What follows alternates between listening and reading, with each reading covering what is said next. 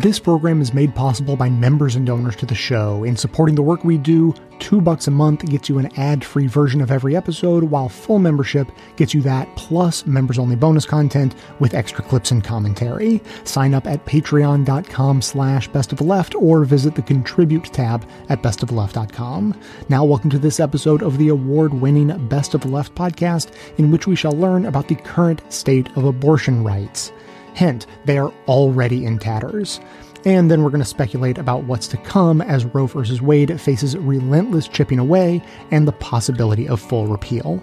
Clips today come from Making Contact, Boom, Lawyered, The Diane Rehm Show, Science Versus, The Thom Hartmann Program, and Start Making Sense.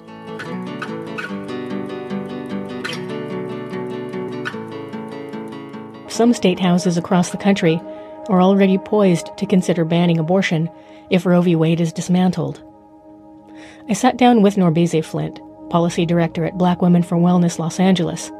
We talked about some of the potential changes to reproductive health care access under the current U.S. Supreme Court and other changes that have been underway for several years.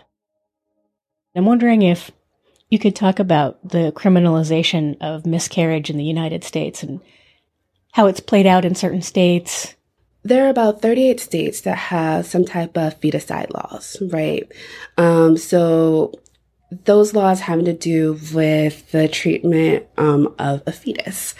Um, however, about I believe 16 or 17 of them have one or ones that don't have an exception for the mother, right? And so what that is looking like, or what is happening in recent years, is that prosecutors and judges have been using some of these feticide laws to start convicting and looking at how to criminalize pregnant women.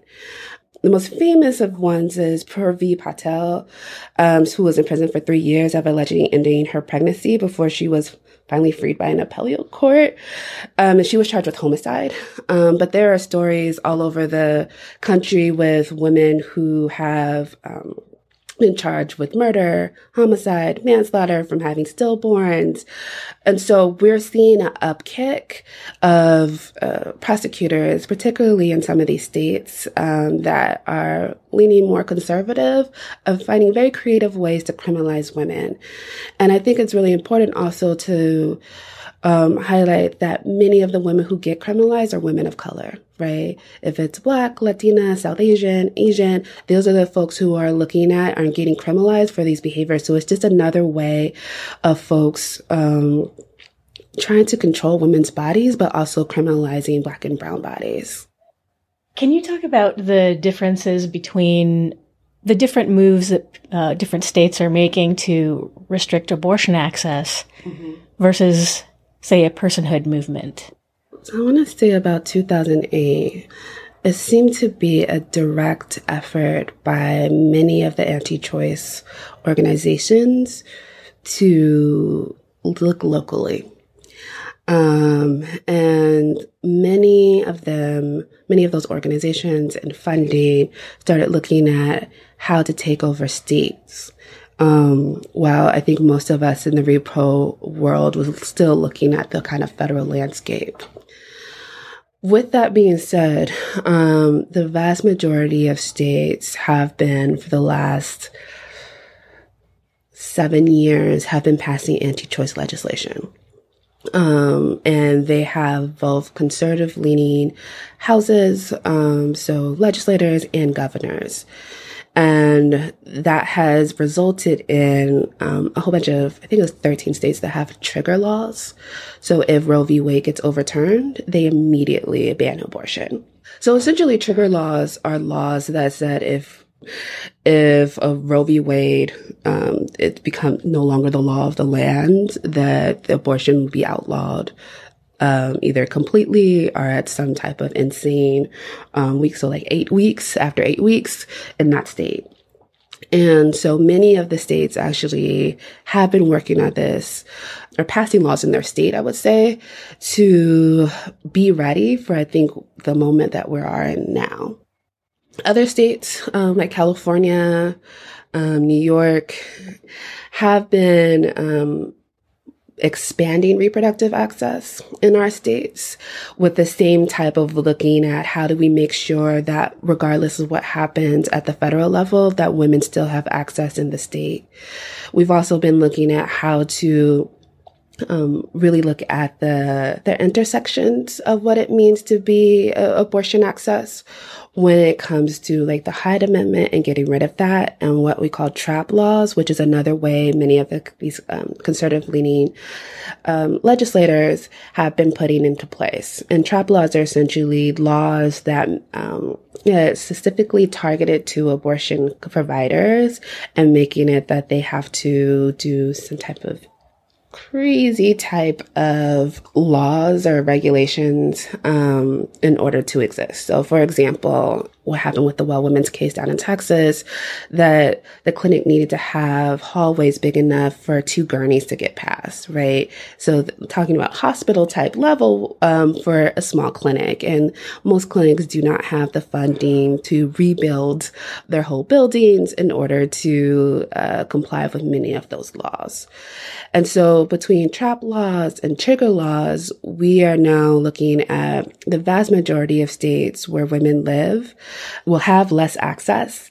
And if for some reason, um, Roe v. Wade uh, gets dismantled, which we we think might happen in the next couple of years, um, that there would be just no access in their state.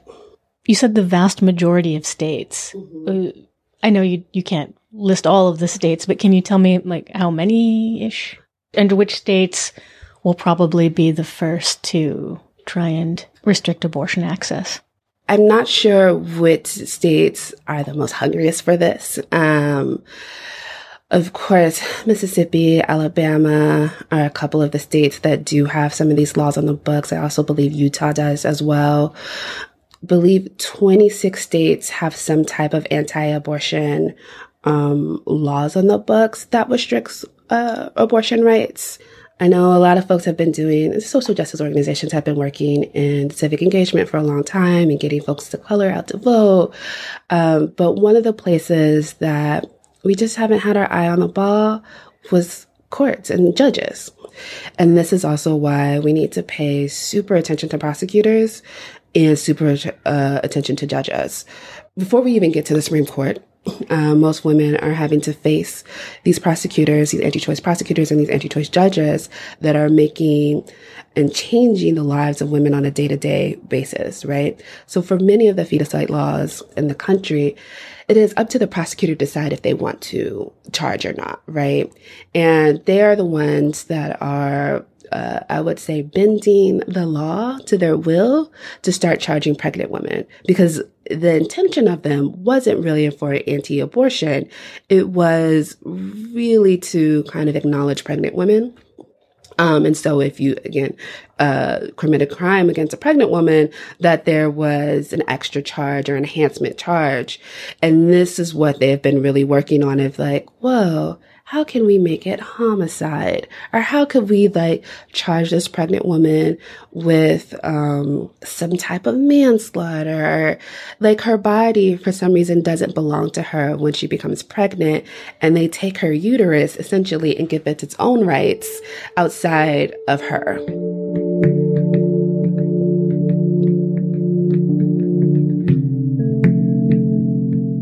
So I think what's also interesting, the reproductive justice movement started because of um, particularly black women were fighting for the rights to have children, why and the feminist movement was right, fighting for the rights not to have children. And so I think that's really important to also think about is how both the anti-choice laws are for all women. However, how as they also try to regulate women's bodies to have children, they are also still working on ways for women of color to not be able to have children, right?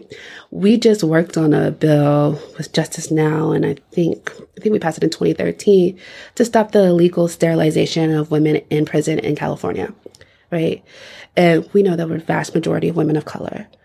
So it's always this very, this kind of double edged sword, I guess, for lack of a better word, of looking at why we see anti choice laws that impact all women, right? And it criminalizes all women, and many women of color are uh, the ones that actually get criminalized and have to go to jail for these things, that there also is a, a different wave of still using kind of eugenics policies to stop women of color from being able to have children as well.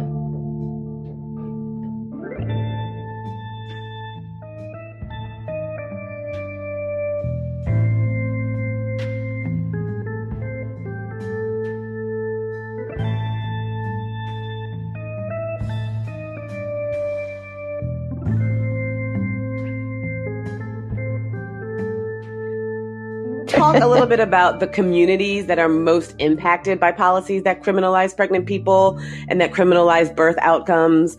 In other words, like who are the most affected by these policies and who are the, what, what population of people should we be most concerned about? Mm-hmm. Well, people have many different reasons for seeking abortion care outside of a clinic setting. It may be a first preference for some and a last resort for others. So for some pregnant people, clinic based care just is not accessible. People may not be able to pull together the funds, particularly in states where public health insurance doesn't cover abortion care. They may face literal physical barriers like border checkpoints that keep them from reaching care or may have to travel long distances because options in their community have disappeared. And then for other people, clinic based care is not acceptable. That is, it doesn't meet their particular needs. And that might mean that they can't find care that affirms their gender or speaks their language, or they want to, to incorporate a spiritual practice or have a particular companion of their choosing who that isn't permitted because of the restrictions on abortion clinics.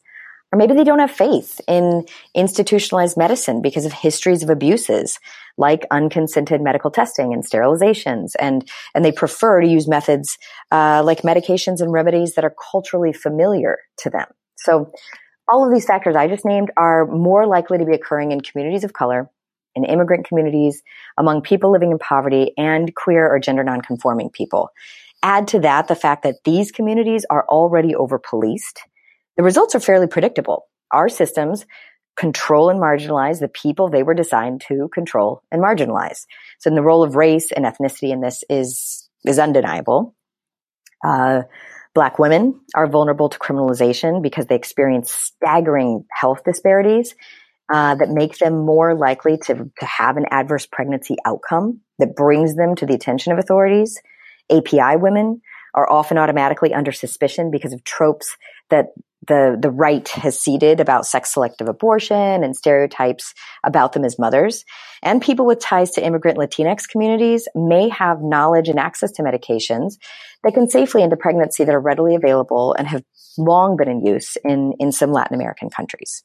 I, I, I definitely honed in on the the self managed abortion. I know your your question, Imani, was broader than that. So I don't know if, if Farah wants to have a, a I mean, your question response. definitely answered my, or your response definitely answered my question, but I'd love to hear from Farah if she has anything to add. You know, I mean, I think that really the answers are the same, whether we're talking about people who are specifically being criminalized for self-managed abortion or people who are being criminalized for the outcome of a pregnancy in general, the factors that lead people uh, to be in the clutches of law enforcement are the same, right? The increased health risks that they face and the overpolicing of their communities. And I mean, the, it's exactly the same thing. Can you talk a little bit? I know that there have been a lot of studies recently that demonstrate that doctors have inherent biases when it comes to their patients, right? So for example, Yay. there was a study recently of med school students that showed that there were med school students who believed that black people had different nerve endings and so therefore didn't feel pain in the same way.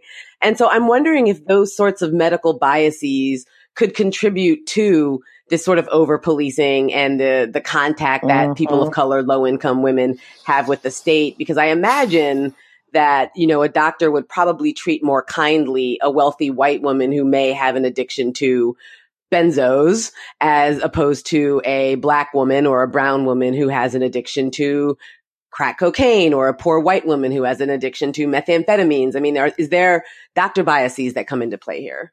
I mean, yes, yes, absolutely. Yes to all of it. Um, I think that it, it can play into it in various different ways. I mean, first of all, with how physicians respond to people who disclose to them, you know, either the, uh, that they're using a criminalized drug or that they smoke cigarettes or drink alcohol, right? Um, it, it seems that the medical system is, is really geared to do harm reduction well um, when it comes to uh, issues that people typically associate with people of privilege, right? Like, I mean, even though we know that alcohol is is a known uh, cause of congenital birth defects, people who you know are, are, who drink alcohol are told you know either to cut back or they're told like a one glass of wine won't hurt or whatever right there are all these sort of like con- conflicting things but if somebody discloses that they're using a criminalized drug or even you know that they are using uh, cannabis in states where it's legal right like they are referred to child welfare authorities like that. You know, those I think like really are triggering an instinct to punish. And and certainly I have no doubt um, that the the biases that come that are baked into the education um, that you know where wherein people are told that you know that black people experience pain in a different way or something like that like those those are definitely going to play out i think in the reaction to a pregnancy loss and whether providers extend compassion and care or whether the person is met with suspicion and, you know, treated as a suspect. So you folks recently published a paper on Roe's unfinished promise, and I'm hoping yes. you can talk a little bit about it. And specifically, I'm going to ask you sort of um, the I don't know, kind of a mean question, but what's that unfinished promise? How do we finish it? Tell us how to fix it all. well, we'll get there. Oh yeah, we'll get there. Um, so, uh, to, to, talk first about what the report actually is. So, Roe's Unfinished Promise is the first of its kind comprehensive look at the ways that people who have abortions are criminalized across the country. So, we provide a state by state look at the major threats to people who end a pregnancy, uh, including, you know, as we've mentioned, criminal bans on self induced abortion, criminal abortion laws that are susceptible to misuse, feticide laws that don't provide adequate protection to pregnant people, and states where investigations or prosecutions have taken place.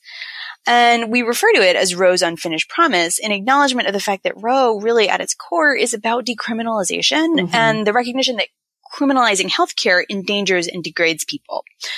Um, so the laws that Roe struck down were criminal abortion laws, and mm-hmm. the court acknowledges a fundamental right to decide whether to carry a pregnancy to term. And criminalization really persists where we get sucked into these rabbit holes of abortion jurisprudence and undue burdens. And when we fail to step back and look at the bigger picture, that something that's a fundamental right can't be a crime. So, um, our, our hope for this report is that it not only provide information about what the law is, but that it also set a vision for what the law should be and how people can contribute to that. I'd say the two biggest misconceptions about self-induced abortion are first, that it doesn't happen anymore. And second, that it's quote unquote illegal, right? We're trying to both clarify the law and complicate what it means to be legal or illegal and to help people understand that human rights and constitutional rights outweigh state criminal laws and the unlawful acts of, of rogue prosecutors.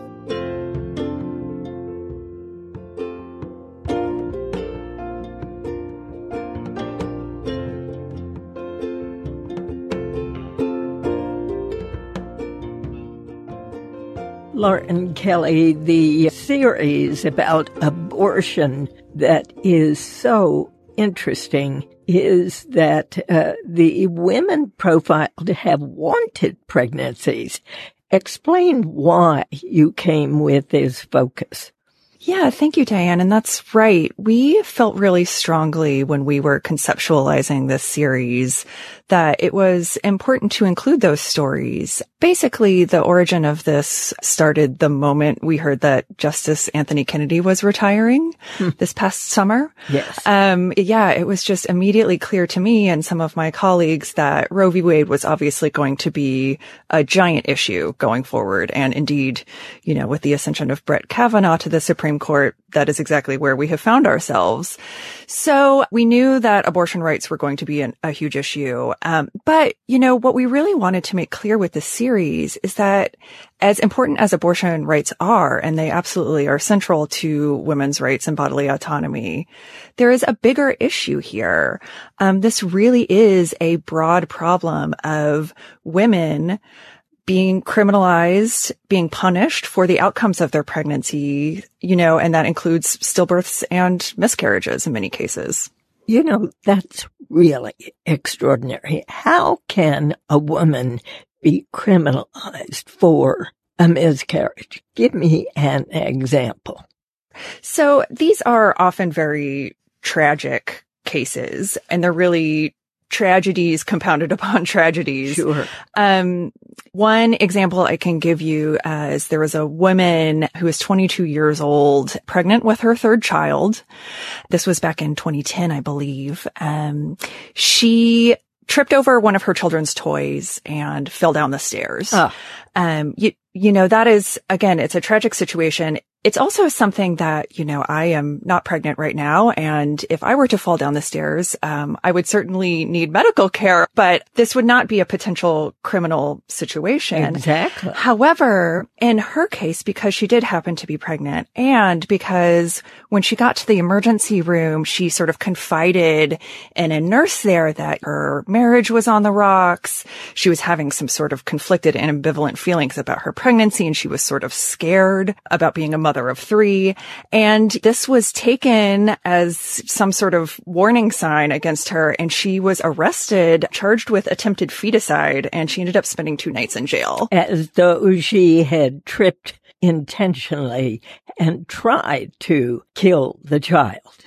That's right. And in so many of these cases, the laws are written in such a way where they are really expressly not intended to be used against the woman who is pregnant. But you get overzealous prosecutors and you get a growing anti-abortion sentiment around the country. And it's a cocktail for women, in fact, being charged with these sorts of crimes. Well, it's also a gaining of ground for the idea that a fetus at whatever stage of development has rights. Explain the idea of fetal personhood for us. Fetal personhood is the idea that a fetus is a legal human being separate and apart from the woman who is carrying that fetus. There are a lot of different laws and legal precedents around the country that have established this notion. And it has been a big focus of the anti-abortion movement for years. The history of this fetal personhood idea is really pretty closely tied to the rise of the anti-abortion movement.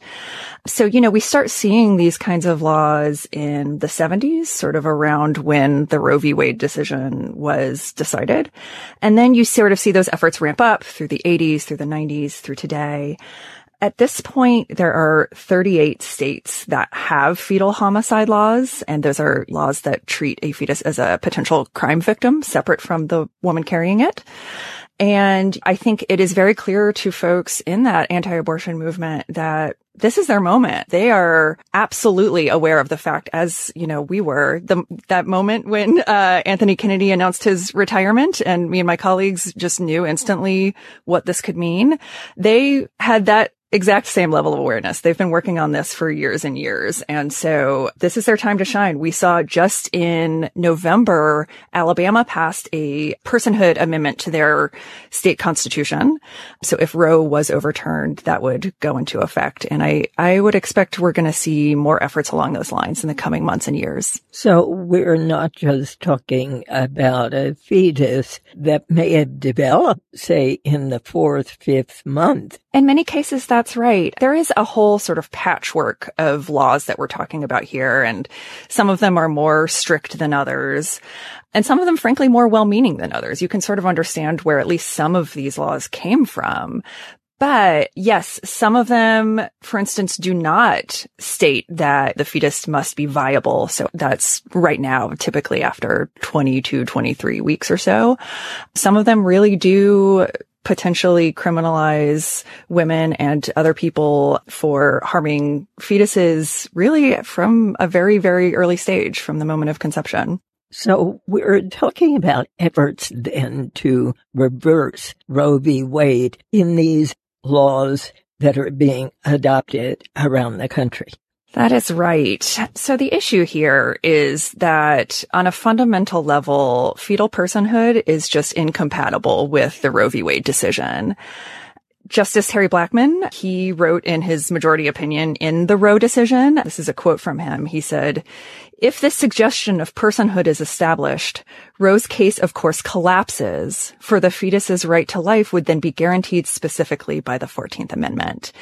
So he was very aware at the time, as Roe was decided, that if personhood for fetuses was established at the federal level, Roe would fall apart. And again, this is something that the anti-abortion movement is very, very aware of. So it's kind of a backdoor way to say that personhood is established at the moment of conception to make anything that then happens to that group of cells something you would call infanticide. Personhood laws and laws that establish legal rights for fetuses more broadly, they raise a lot of legal and frankly kind of philosophical questions. You know, there's questions like, a woman who chooses to smoke a cigarette or have a glass of wine during her pregnancy. Would that be a crime? Those things are not illegal right now. You know, there might be certainly guidelines against doing them, but should you be arrested for doing those things? Likewise, you know, let's say a woman is pregnant, whether she knows it or not at that stage, and she goes climbing a mountain or she rides a roller coaster or she goes to a war zone. There's just a lot of questions about what would happen to those women. Not to mention women who are pregnant and they get diagnosed with cancer. What if they want to undergo chemotherapy that could harm their fetus?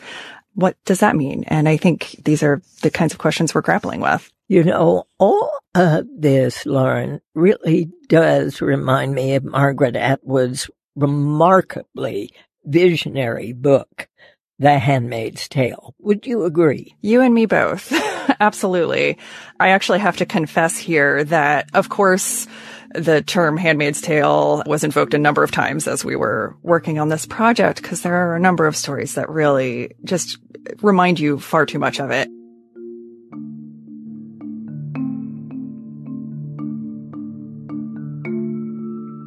Today's episode is sponsored by Madison Reed, which can help take the coloring of your hair to the next level. For decades, women have only had two options for coloring their hair outdated at home color or spending the time and money on a salon. But now you can get gorgeous professional hair color delivered to your door for less than $25. Self image is an important thing, so it's no surprise that many Madison Reed clients have commented how their new hair color has actually improved their lives. Madison Reed delivers gray covering, game changing color that you can do at home and look as if you just came from the salon. Women love the results gorgeous, shiny, multi-dimensional, healthy-looking hair. What makes Madison Reed color unique is that it's crafted by master colorists who blend nuances of light, dark, cool, and warm to create over 45 gorgeous multi-tonal shades. Find your perfect shade at madison-reed.com. And best of the left listeners get 10% off plus free shipping on their first color kit with the code LEFT. That's Madison Reed, and use the promo code LEFT.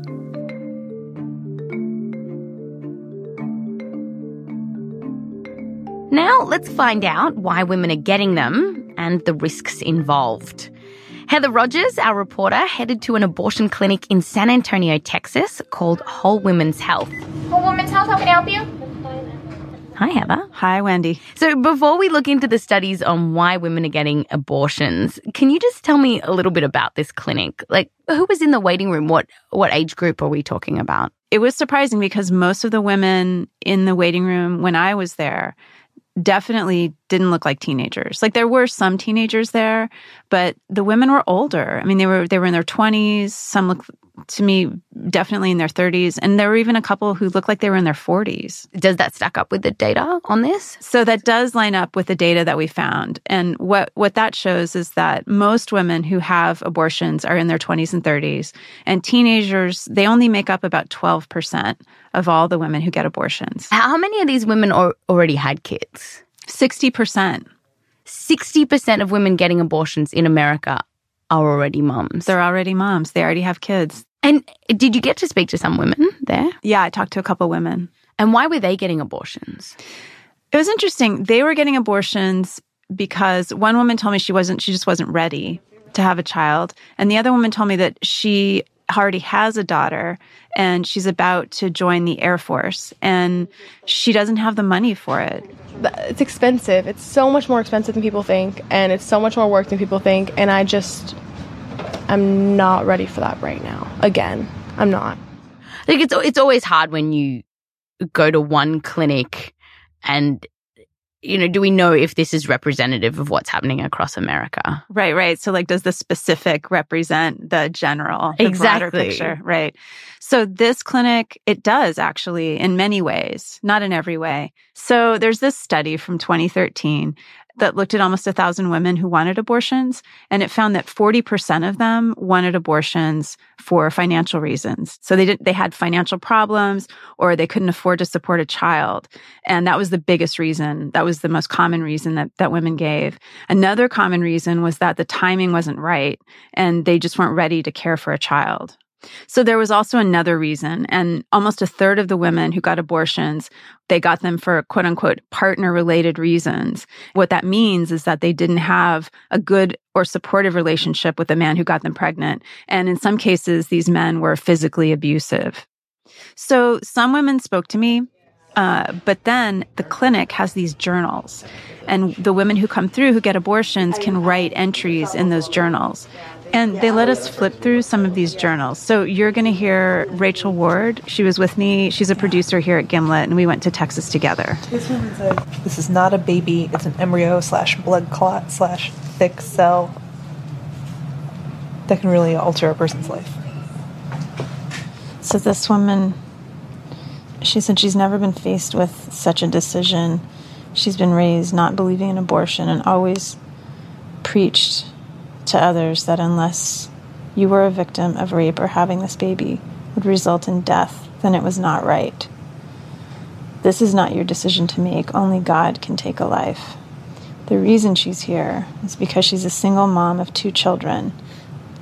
And she says that she she does it and they live comfortably, but she doesn't know if she can make it alone with three small kids. I will walk out of here and no longer be pregnant and go home and love my two babies just as much as I did before I walked into this place. I just hope that I am still allowed to walk into heaven one day. May God see my pain and my struggle, and may God be with me and you.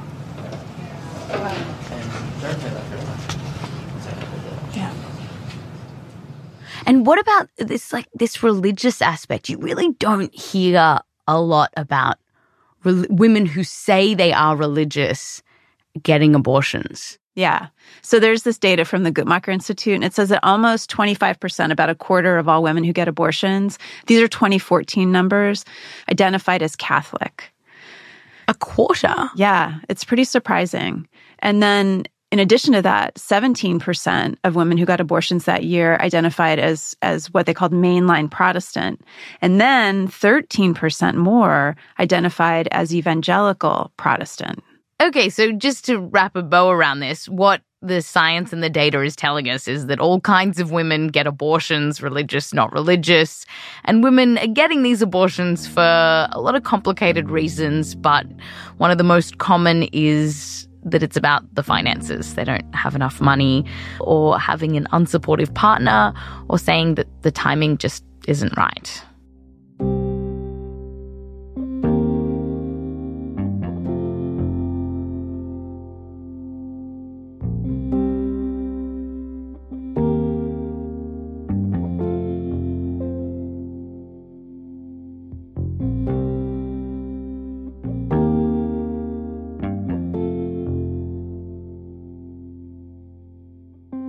Last eight years since the 2010 midterms, there have been sort of a record number of anti abortion legislation passed across the country, um, really in every state, um, in almost every state.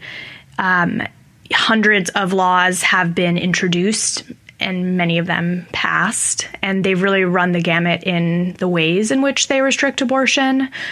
But, you know, they either um, limit when you can get an abortion. So they make it illegal to get an abortion after, say, 15 weeks or 20 weeks.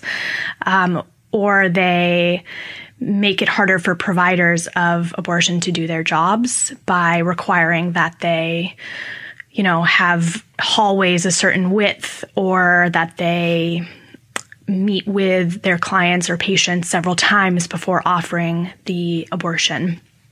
Trump's election sort of solidified this idea that access to abortion in clinics um, was sort of had reached its peak and was going to decrease, um, access would decrease going forward. And one of the promises that Trump made um, during his campaign was that he would actually overturn Roe v. Wade and would basically make getting abortions illegal. So, what does abortion look like when it's no longer legal?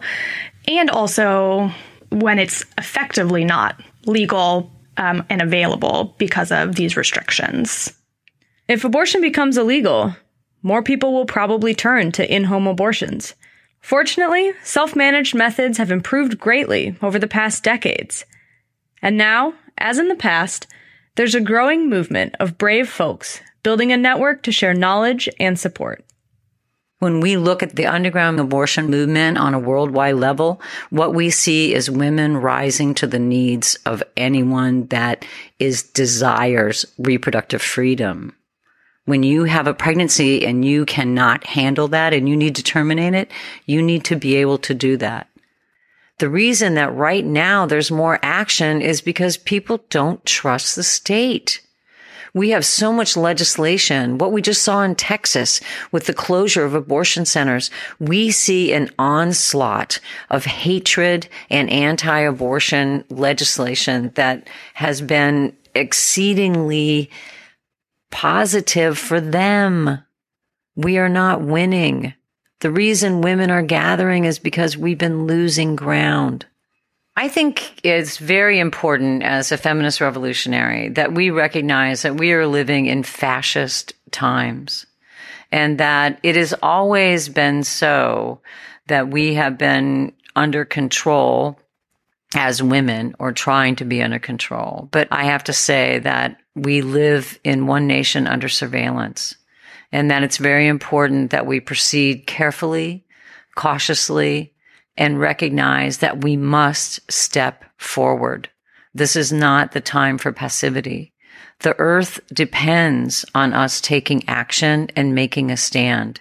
If you're sitting on the fence right now, you really just have to stick up your You've got to make a decision and take a step and learning about your body and taking responsibility for yourself, for your reproductive health. That is revolutionary.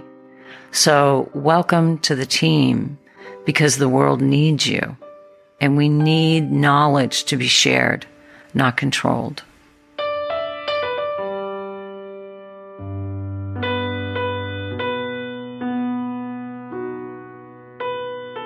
If you would love a way to financially support this show without it costing you anything, there's good news. You can support the show by bookmarking and using my affiliate link every time you shop with that company online. Y- you know, basically the one company online. Lots of evil tendencies, owned by the richest dude in the world, that one. Chances are you shop there at least now and then, maybe even a lot. Perhaps you make a lot of business related purchases, I know some of you do, or maybe you have a standard selection of home goods you get delivered regularly. In any case, you might have some mixed feelings about it, and you'd be right to, but if you do end up using the site, at least you can help siphon off some of that corporate blood money to help support the production of this show. Your shopping experience will be identical to usual, and it won't cost you a dime more.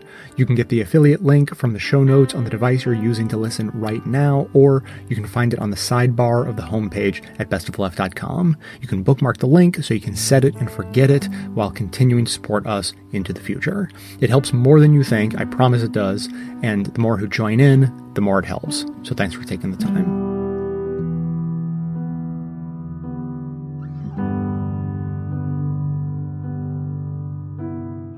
the book report that we rolled out yesterday was Handbook for a Post Roe America by Robin Marty. Uh, the uh, I think Katha Pollitt's uh, blurb on the front cover, "The future without Roe is coming straight at us. This is a roadmap you need for the tough times ahead." Is uh, you know a really great summary of the book, and I thought it was just a marvelous book. And I wanted to get Robin on to talk about this book, hand, the Handbook for a Post Roe ROE, as in Roe v. Wade America. The book is uh, from Seven Stories Press.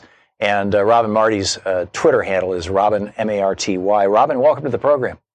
Thanks so much for having me on, Thom. It's great having you with us. So, um, tell us how how certain are you that this particular Supreme Court is going to overturn Roe v. Wade, or is it that individual states are taking actions right now that are functionally doing that, and nobody is stopping them, so we don't even need the Supreme Court to screw it up?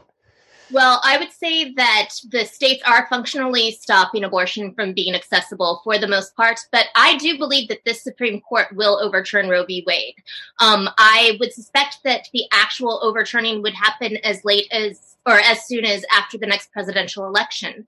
I do not think that they will overturn it before 2020 because they know that if that happens, there is no way they would keep the White House. But I do believe that after that has settled, that yes, Roe will be overturned. That's amazing. So what what will that mean for women in states like California uh, or New York, where abortion is still available, or in states like Louisiana, you know, where where it's very very difficult to access abortion?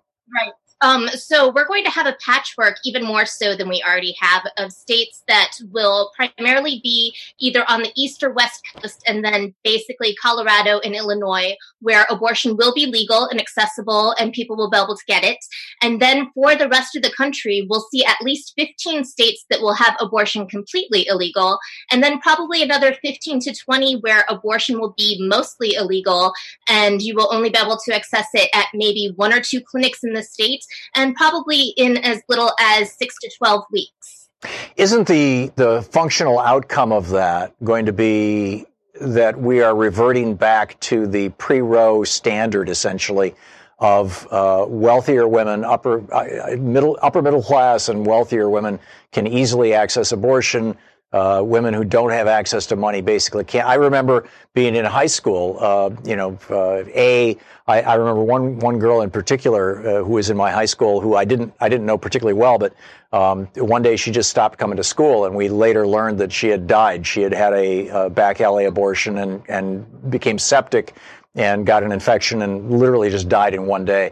Um, and on the other hand, I remember a couple of uh, different people that I knew, and this was back in the 60s, right? This was the late 60s, um, who had what were called D&Cs. They would go in, they would say, and the excuse was I was having hard periods. And so they go in for this process where they basically scrape out the inside of the uterus. And in fact, usually the D&Cs being done in the 60s were actually early stage abortions. And, you know, if you could afford to go to the hospital and have a D&C, no problem. Is that the kind of thing we're going to go back to, or is it going to be even worse than that? Well, see, I would argue that we're already there right now um, for many of the states in the U.S., especially in the southern portion of the U.S. and along the Gulf, we only have one, maybe two abortion clinics in each of those states. They're very overfilled with patients. Um, abortion is still a fairly expensive procedure that a lot of people cannot obtain. So we are seeing people who already are living in states where abortion access is just for the white and for the wealthy. In some ways, I actually believe that having Roe overturned might benefit the country because when abortion is is completely illegal in these states. And then it is difficult even for those of privilege and those with money to be able to access. Then people will see the real live impact of what it's like when there is no access to abortion. Once it affects everyone, then I think that everybody will start to go ahead and gather together and do more political force to make sure that abortion becomes legal once more. Speaking of this strategically, uh, uh, we used to have Uh, conversations, debates about abortion on this program, you know, for, for years, obviously. I mean, it's a hot topic. It's been a hotter topic in the past. But Phyllis Schlafly used to come on this show a lot, and she, of course, yeah, I, I, get it. And and uh, you know, she and I actually agree on a couple of things that have to do with the Supreme Court, which is uh, made for some fascinating conversations. The argument that she made against Roe v. Wade, though, I thought was actually uh, a fascinating argument. I'd love to get your take on it. What she said essentially was that had that, you know, the birth control pill was legalized in 61 or was brought to market in 61. By 63, 64, birth control pills were widely available all across the United States. And that produced the, the so-called sexual revolution, women coming into the workplace because, you know, in, in larger numbers, all these kind of things were happening. And that by 73, the trend line was very strongly in favor of individual states legalizing abortion. And in fact, it was starting to happen. And the, a debate was starting to break out in individual states about do we legalize abortion or not in this state. And that when the Supreme Court stepped in with Roe v. Wade and simply legalized abortion nationwide with uh, a very specific criteria, the first three months, the second three months, the third, you know, these trimesters, that essentially, you know, her, her argument was A, they were making law, you know, and, and I don't think that we can dispute that, you know, coming up with the three trimesters. That's the, that's what a legislature is supposed to do. And B, uh, you know, the, the court has no, there's no constitutional basis for that. And B, by short circuiting that legislative process around the country, they shut down the conversation and they empowered the radical, the radicalized portion of the anti-abortion movement in a way that nothing else could have empowered them and delayed, in fact, by generations, the, the, you know the, a healthy legislative process that would have this debate, this discussion that you and I are having. What do you think about that? Um, not to be rude, but that's totally wrong. Okay, um, all right. So start with, the Supreme Court in Roe v. Wade did not come up with the trimester system. That was in Planned Parenthood v. Casey in 92. And the trimester system says that abortion be, should be accessible for any reason in the first trimester. In the second trimester, the state's decisions to try and promote fetal life should be able to, they should be able to put in restrictions as long as those restrictions did not make an undue burden and were in the benefit of the person, of the health of the person who is trying to obtain the procedure. Um, Roe v. Wade essentially said that until the point of fetal viability, which at that point was considered around 28, 29 weeks, that abortion was legal and up to the person who was going to have one. After that, abortion would only be legal in cases where a person's physical or mental health were in were in distress, and so a provider decided that that was in the person's best interest to go ahead and obtain an abortion. So we tend to get these mixed up. And yeah, thanks for clarifying that. Yeah. And so one of the things that I've been thinking about quite a lot lately when you look at the fight that's going on right now in New York, um, the huge brouhaha that just happened in Virginia over the idea of all of these bills in Virginia, in New York, in New Mexico, all they are trying to do is codify the protections of Roe v. Wade because they believe that Roe v. Wade is going to be overturned. So they are using the exact same framework as the courts decided in Roe v. Wade, which is that until the point of viability, it is up to the person who is going to decide to have an abortion. And then after the point of viability, it's available for health reasons, physical or mental.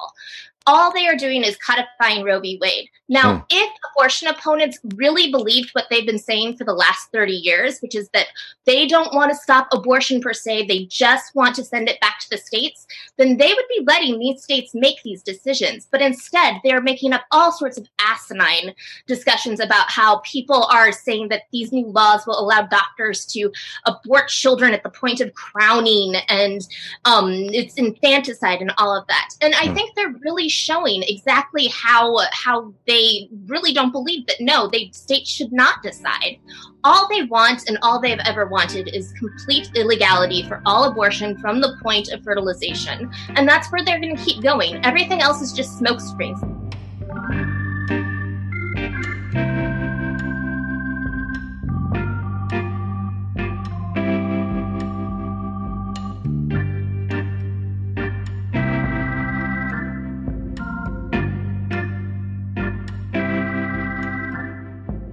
You've reached the activism portion of today's show. Now that you're informed and angry, here's what you can do about it. Today's activism protect real reproductive health care. In the latest blow to reproductive justice over the last few months, the Trump administration has made radical changes to Title X, which is the only federal program exclusively dedicated to providing low income people with affordable birth control and reproductive health care.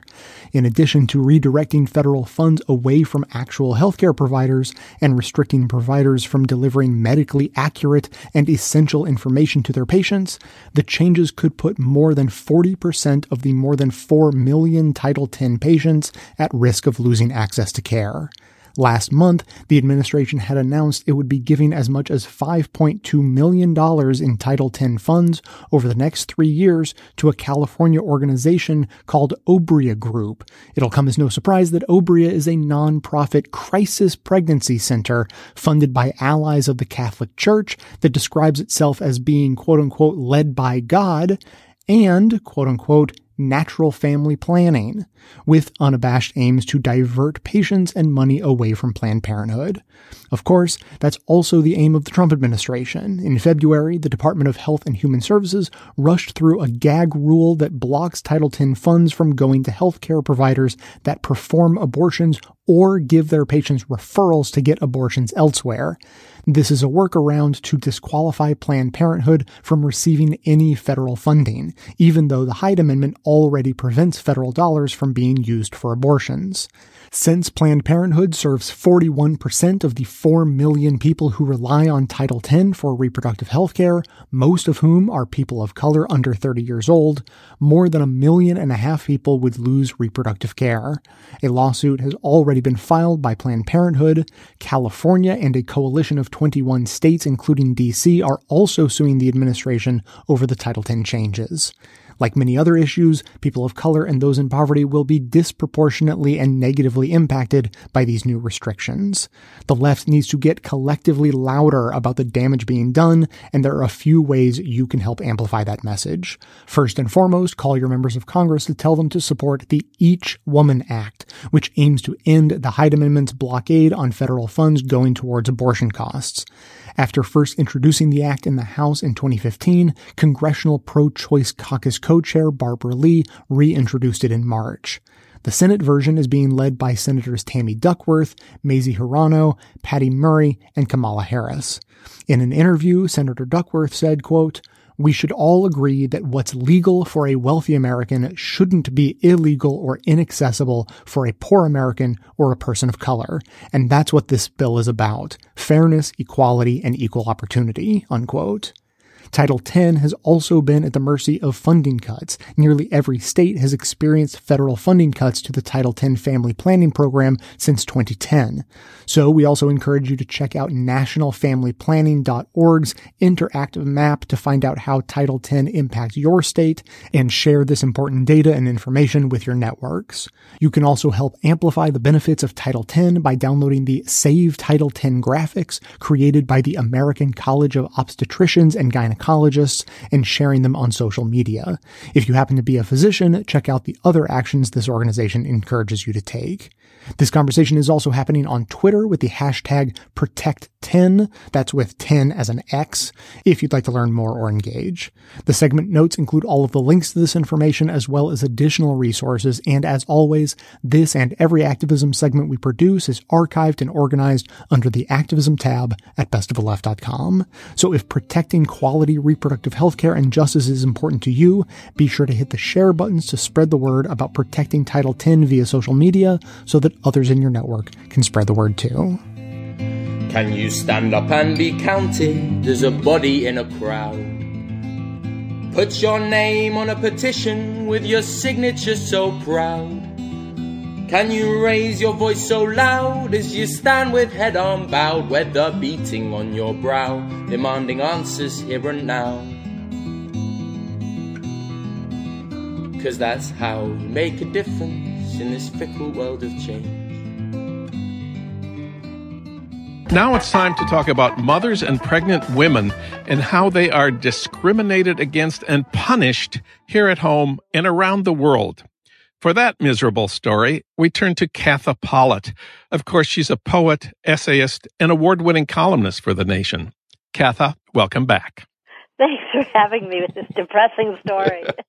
well, Donald Trump's cruelty to children crossing the border is only the beginning of the bad things that happen to children uh, in the United States, most of which have nothing to do with Donald Trump. Where should we start? How about how about the rates of infant and maternal mortality in the United States?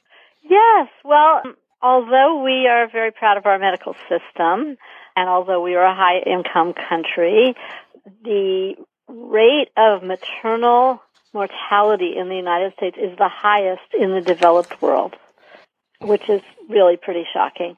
Um, and we have a very high rate of infant mortality as well. And uh, here's something really shocking. Ours is the only country where the death rate for women, uh, the maternal death rate for women is rising. Oh, why? Everywhere else in the everywhere else in the world is getting better, and we're getting worse. Um, why, Katha? I have to ask you, why is that? Why is that? Well, there are a lot of reasons. There's poverty, there's racism, hospitals and doctors that are ill prepared for obstetric emergencies, and the low priority given to the issue. And here's another really upsetting detail. For every woman who dies, which is about 700 every year in the U.S., 70 almost do. Mm.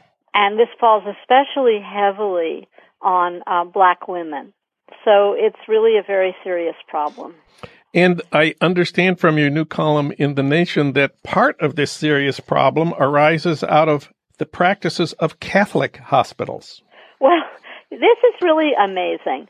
One in six hospital beds is in a Catholic hospital. And in much of the country, that's the only hospital that's around. And this, again, is the affects disproportionately rural women and women of color who tend to live in those areas. So that means that procedures that are banned by the church are unavailable to many patients, and that would include birth control, sterilization, male sterilization like vasectomies, abortion, in vitro fertilization, and most disturbingly from the death point of view, uh, standard ways of managing miscarriages.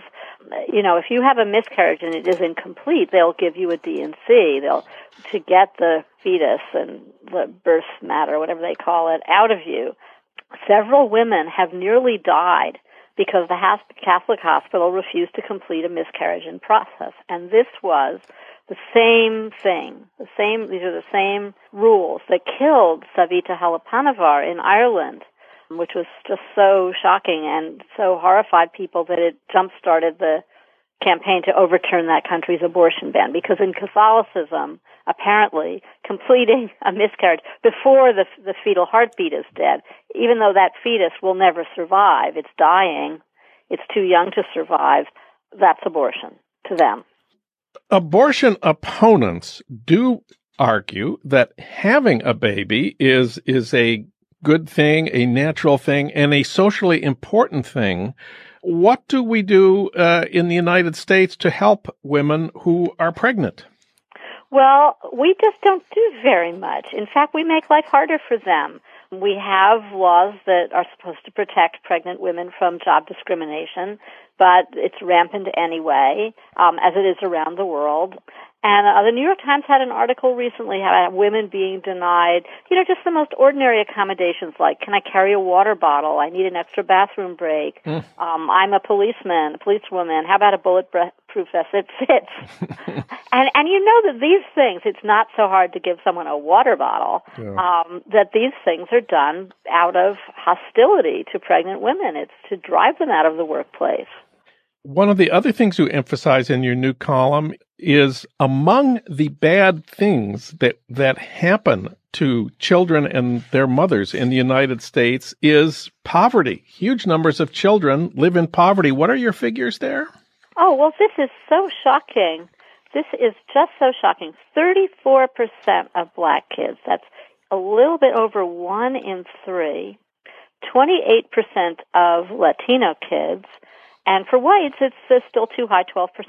There um, was an idea that the government should deal with trying to reduce poverty among children, that it's bad for children to grow up in poverty, and therefore we should have government programs. And there was a government program. It was called originally Aid to Families with Dependent Children, AFDC. It was part of Social Security. It was established in 1935 and it was abolished in 1996. Who was president in 1996? Well, it was it was Bill Clinton who was president, and the rules have got it's gotten worse and worse and worse over time. States are allowed to cut all kinds of things. I mean, there are cuts in food stamps now. For God's sake, everything that could help kids is being cut from after school programs, you know, Betsy DeVos just said, uh, you know, well, let's give the schools some money to buy guns for teachers.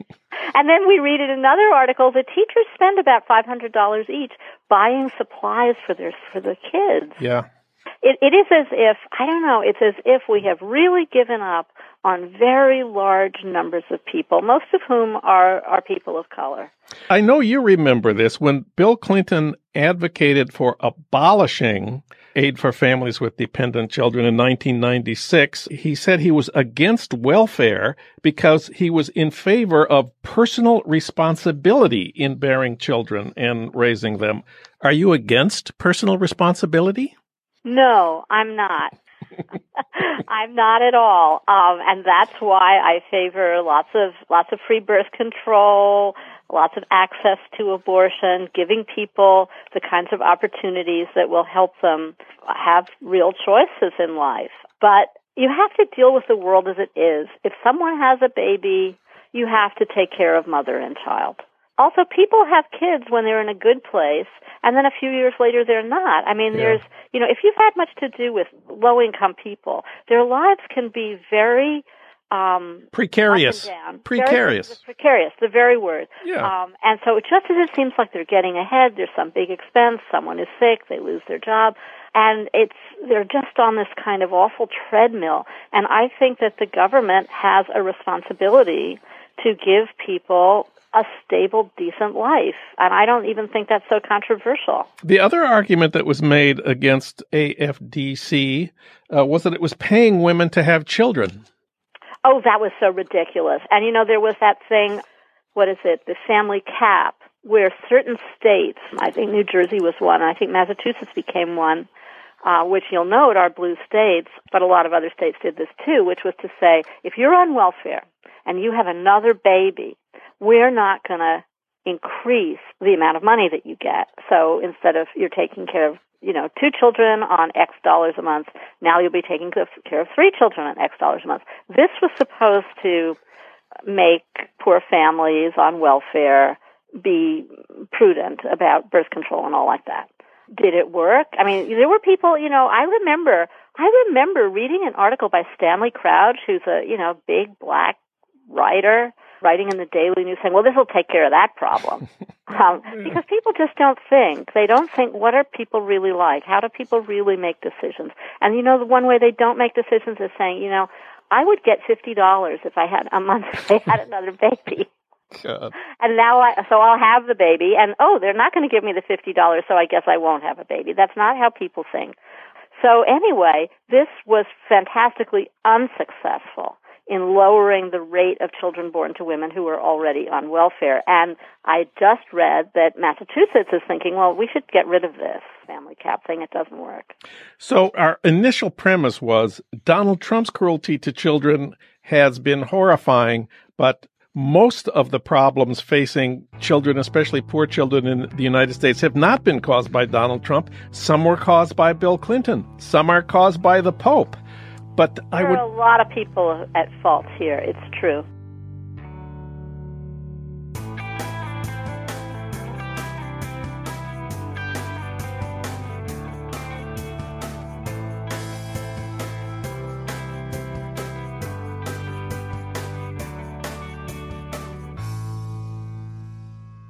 We've just heard clips today, starting with Making Contact, discussing the myriad laws at the state level that severely restrict abortion and are ready to outlaw it at the drop of a hat if Roe is overturned. Boom Lawyered discussed inherent racial bias in healthcare and the most affected communities. Diane Rehm explained the consequences of establishing a fetal personhood standard. Science Versus got into some of the reasons why people choose to have abortions. Making Contact talked about the rising need for at home abortion solutions. The Thom Hartmann program discussed what may happen when and if Roe is overturned. And finally, we just heard Katha Pollitt on Start Making Sense discussing many angles of the politics of motherhood, including racism and religion. Members will be getting a bonus episode this week with additional clips, one that describes the consequences for a pregnant person who is also addicted to drugs and how if they were to go to a doctor for treatment, they may very well land in jail because this is America. Uh, plus, more on ways that Roe is being chipped away. To hear that and all of our bonus content, sign up as a full member on Patreon at the $6 level. If that's too steep for you though, consider getting the show ad free for only two bucks a month. And remember that our weekly poll to help choose the topics we cover each week is free to everyone. You can simply follow the show on Patreon, no financials involved, and take part in the poll each weekend. Visit patreon.com slash best of left for all the details. Of course, you can find that link in the show notes on the device you're using to listen. And now we'll hear from you.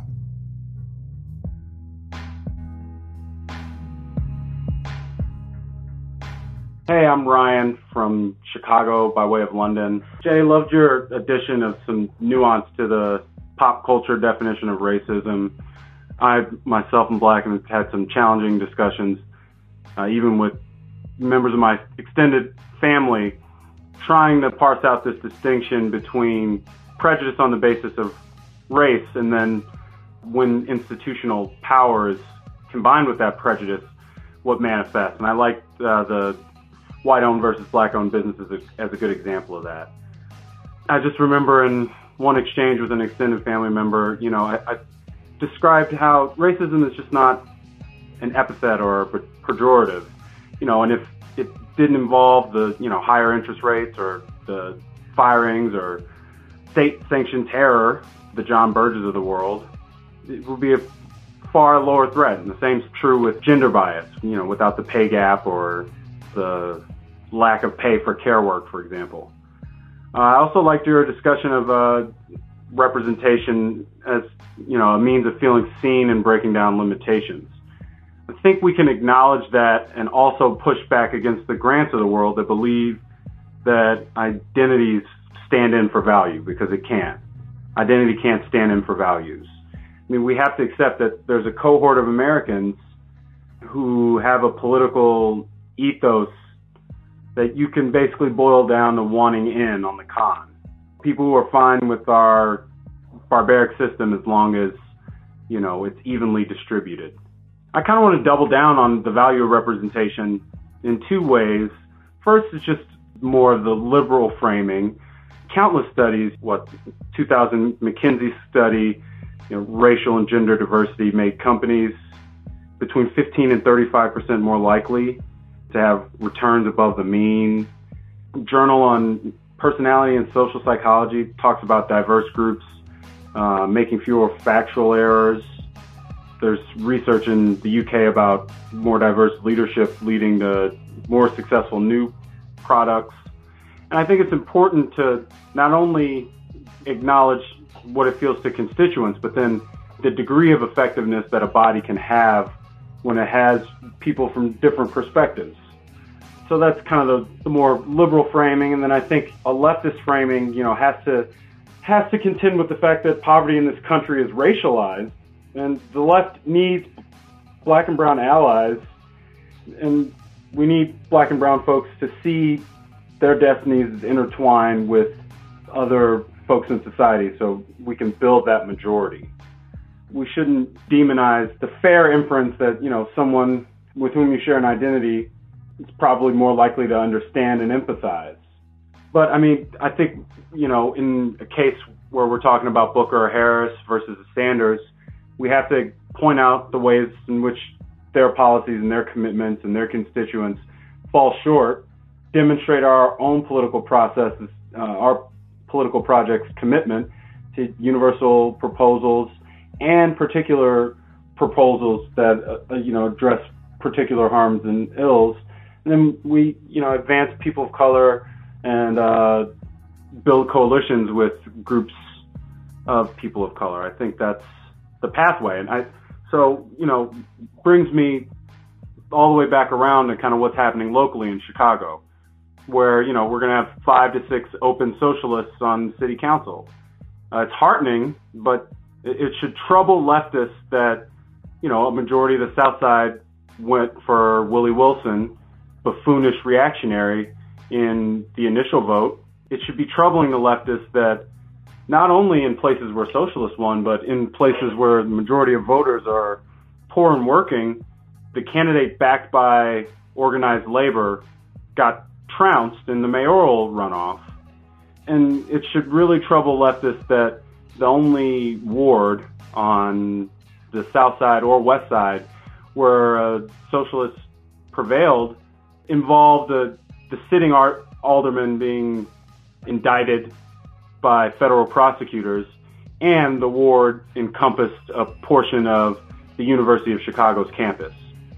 So, I mean, we have to do better. We have to, you know, as a black leftist, I want to kind of do all that I can to bridge the gap between some of these core issues and support candidates and organizations that do.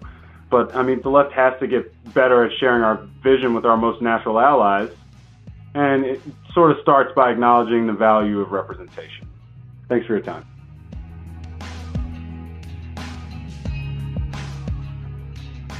Thanks for listening, everyone. Thanks to our production assistant, Joel McKean, and the volunteers who help gather clips to make this show possible.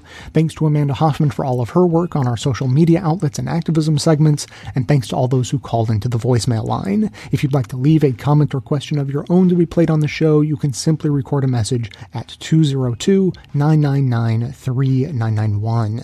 Now, Ryan, who we just heard from, had a whole lot to say, obviously. I, am not going to respond to almost any of it, just one little bit, because he said something that uh, he, he not only phrased what he said in a way that I really enjoyed, but he's touching on a really important topic that is, I would say, relatively new to me, but, but I'm, I'm quickly becoming aware of how important this topic is to understand and to be able to describe to other people. And I mean, I, you know, I'd start sounding like Trump if I were to say like, you know, very few people realize, but uh, so I'm not saying I'm necessarily on the cutting edge of this. I'm sure a lot of people are, have been aware of this for a long time, but it, it's new to me. I, I try to at least learn from the people who are on the cutting edge. So uh, we'll see. I'm, I'm, hoping it'll be new to to a lot of people. So anyway, what Ryan was talking about, he was saying how identities can't stand in for values. And then the, the flip side of that, and this is the phrase that I, I really loved, is he said, because there are always going to be some people who want in on the con.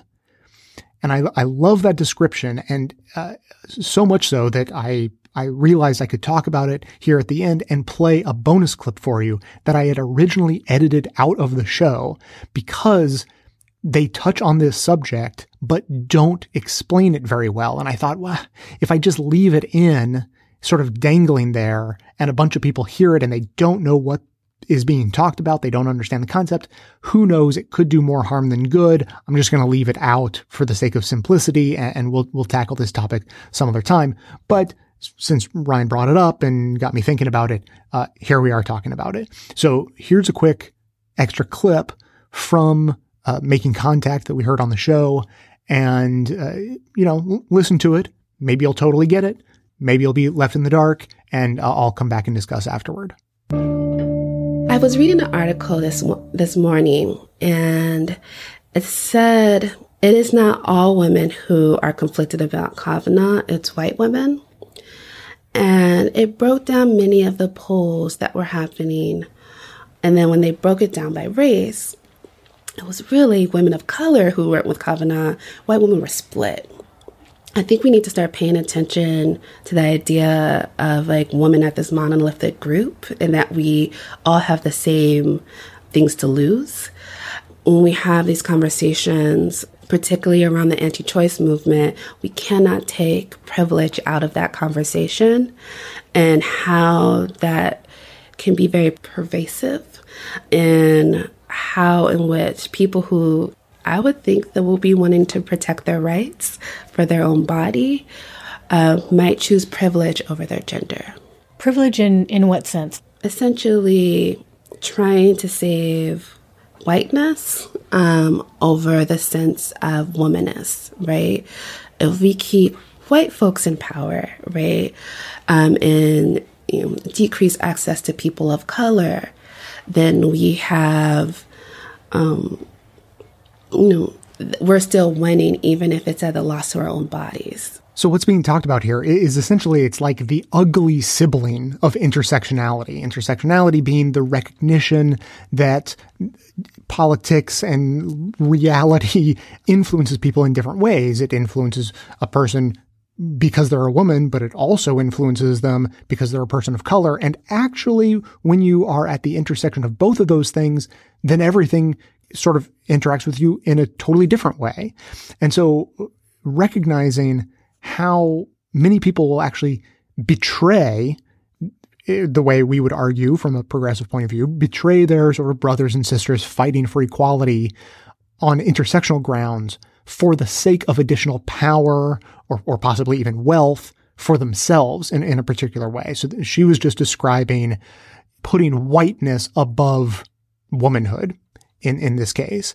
And so if this is at all confusing, let me like go in a totally different direction and describe a few people, a few archetypes of people who do this sort of thing. So women who say they like being catcalled is a good example of someone who would betray their womanhood for the sake of sort of power, maybe like social uh, capital. You know, so someone says like, "Hey, I don't even know why women are complaining about being street harassed. Like, I take it as a compliment. It's a it's a self esteem boost for me because I'm hollow inside."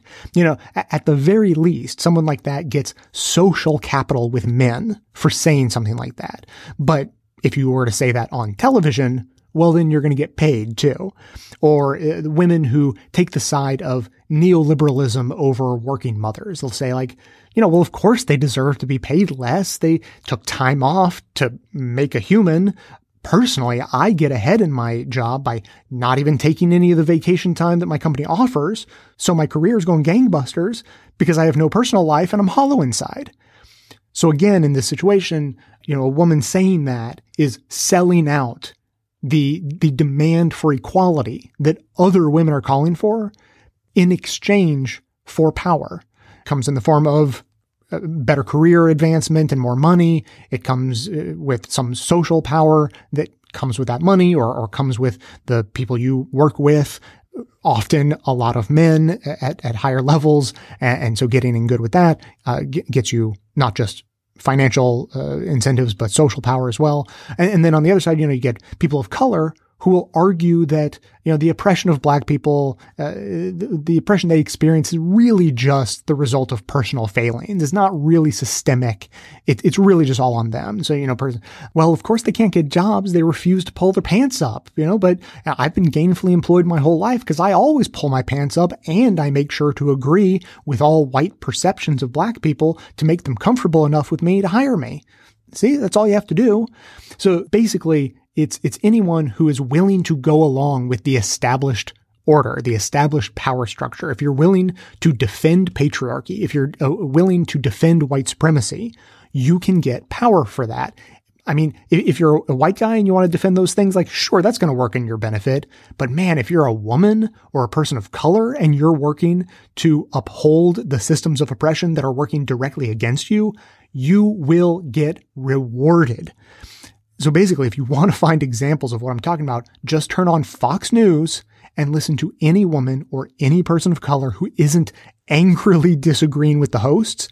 And you will have a perfect case study of someone who is selling out the freedoms and equality of the people they share their identity with for the sake of getting in on the con, which manifests itself as either personal power, as I described, social capital, and actual wealth, as evidenced by the fact that people on Fox News are making six figures and they're on TV. This is what the clip means when it talks about white women being the only group of women who were conflicted about Kavanaugh. They were conflicted about upholding the white male power structure that although they, they themselves are not the, the most direct beneficiaries of, they, they do themselves benefit from it because of their closeness to that power, often through marriage to white guys, but you know maybe in those other ways I was describing, just just being on that side can uh, you know help you get ahead in a patriarchal white supremacist world.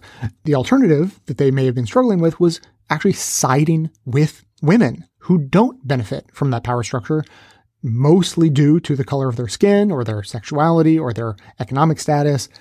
So that was the conflict. same as the conflict among white women that made more than half of them vote for Trump. Do I hang on to the little bit of power I have, or do I risk what I have by fighting for genuine equality? That's the question. And it turns out that loss aversion is a very powerful psychological phenomenon. So they stay in on the con. If you'd like to comment on this or anything else, I'd love to hear it. Keep the comments coming in at 202-999-3991. That's going to be it for today. Thanks to everyone for listening. Thanks to those who support the show by becoming a member or making donations of any size at patreon.com slash best of left. That is absolutely how the program survives. Of course, everyone can support the show just by telling everyone you know about it and leaving us glowing reviews on Apple Podcasts and Facebook to help others find the show. For details on the show itself, including links to all of the sources and music used in this and every episode, all that information can always be found in the show notes on the blog and likely right on the device you're using to listen. So, coming to you from far outside the conventional wisdom of Washington, D.C., my name is Jay, and this has been the Best of the Left podcast coming to you every Tuesday and Friday, thanks entirely to the members and donors to the show from bestoftheleft.com.